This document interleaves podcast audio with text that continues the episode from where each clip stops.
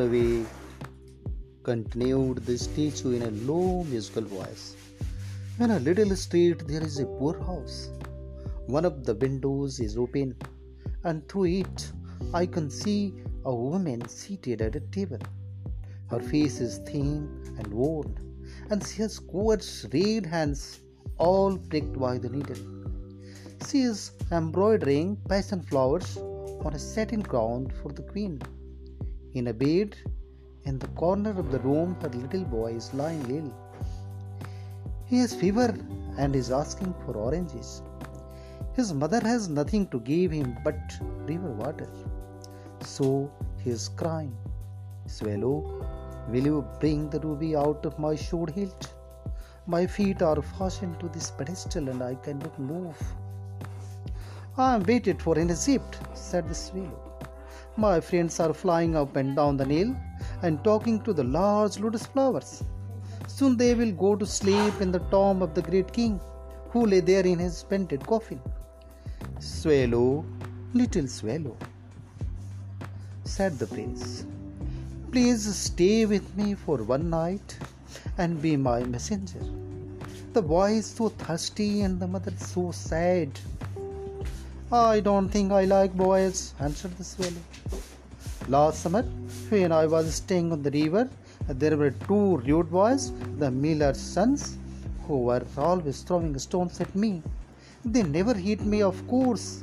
We swallows fly far too well for that, and besides, I come of a family famous for its agility, but still, it was a mark of disrespect.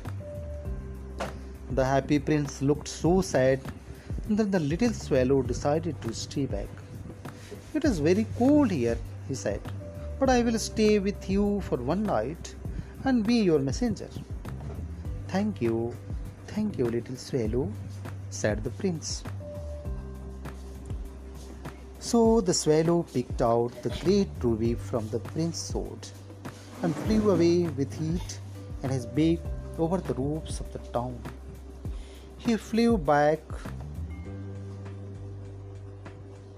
He flew by the cathedral tower where the white marble angels were sculptured.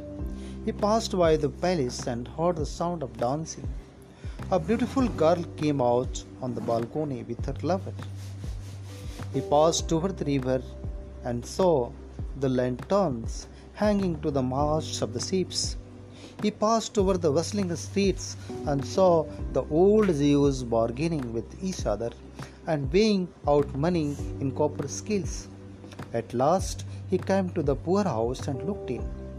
The boy was tossing feverishly on his bed, and the mother had fallen asleep. She was so tired. In he hopped and laid the great ruby on the table beside the woman's thimble.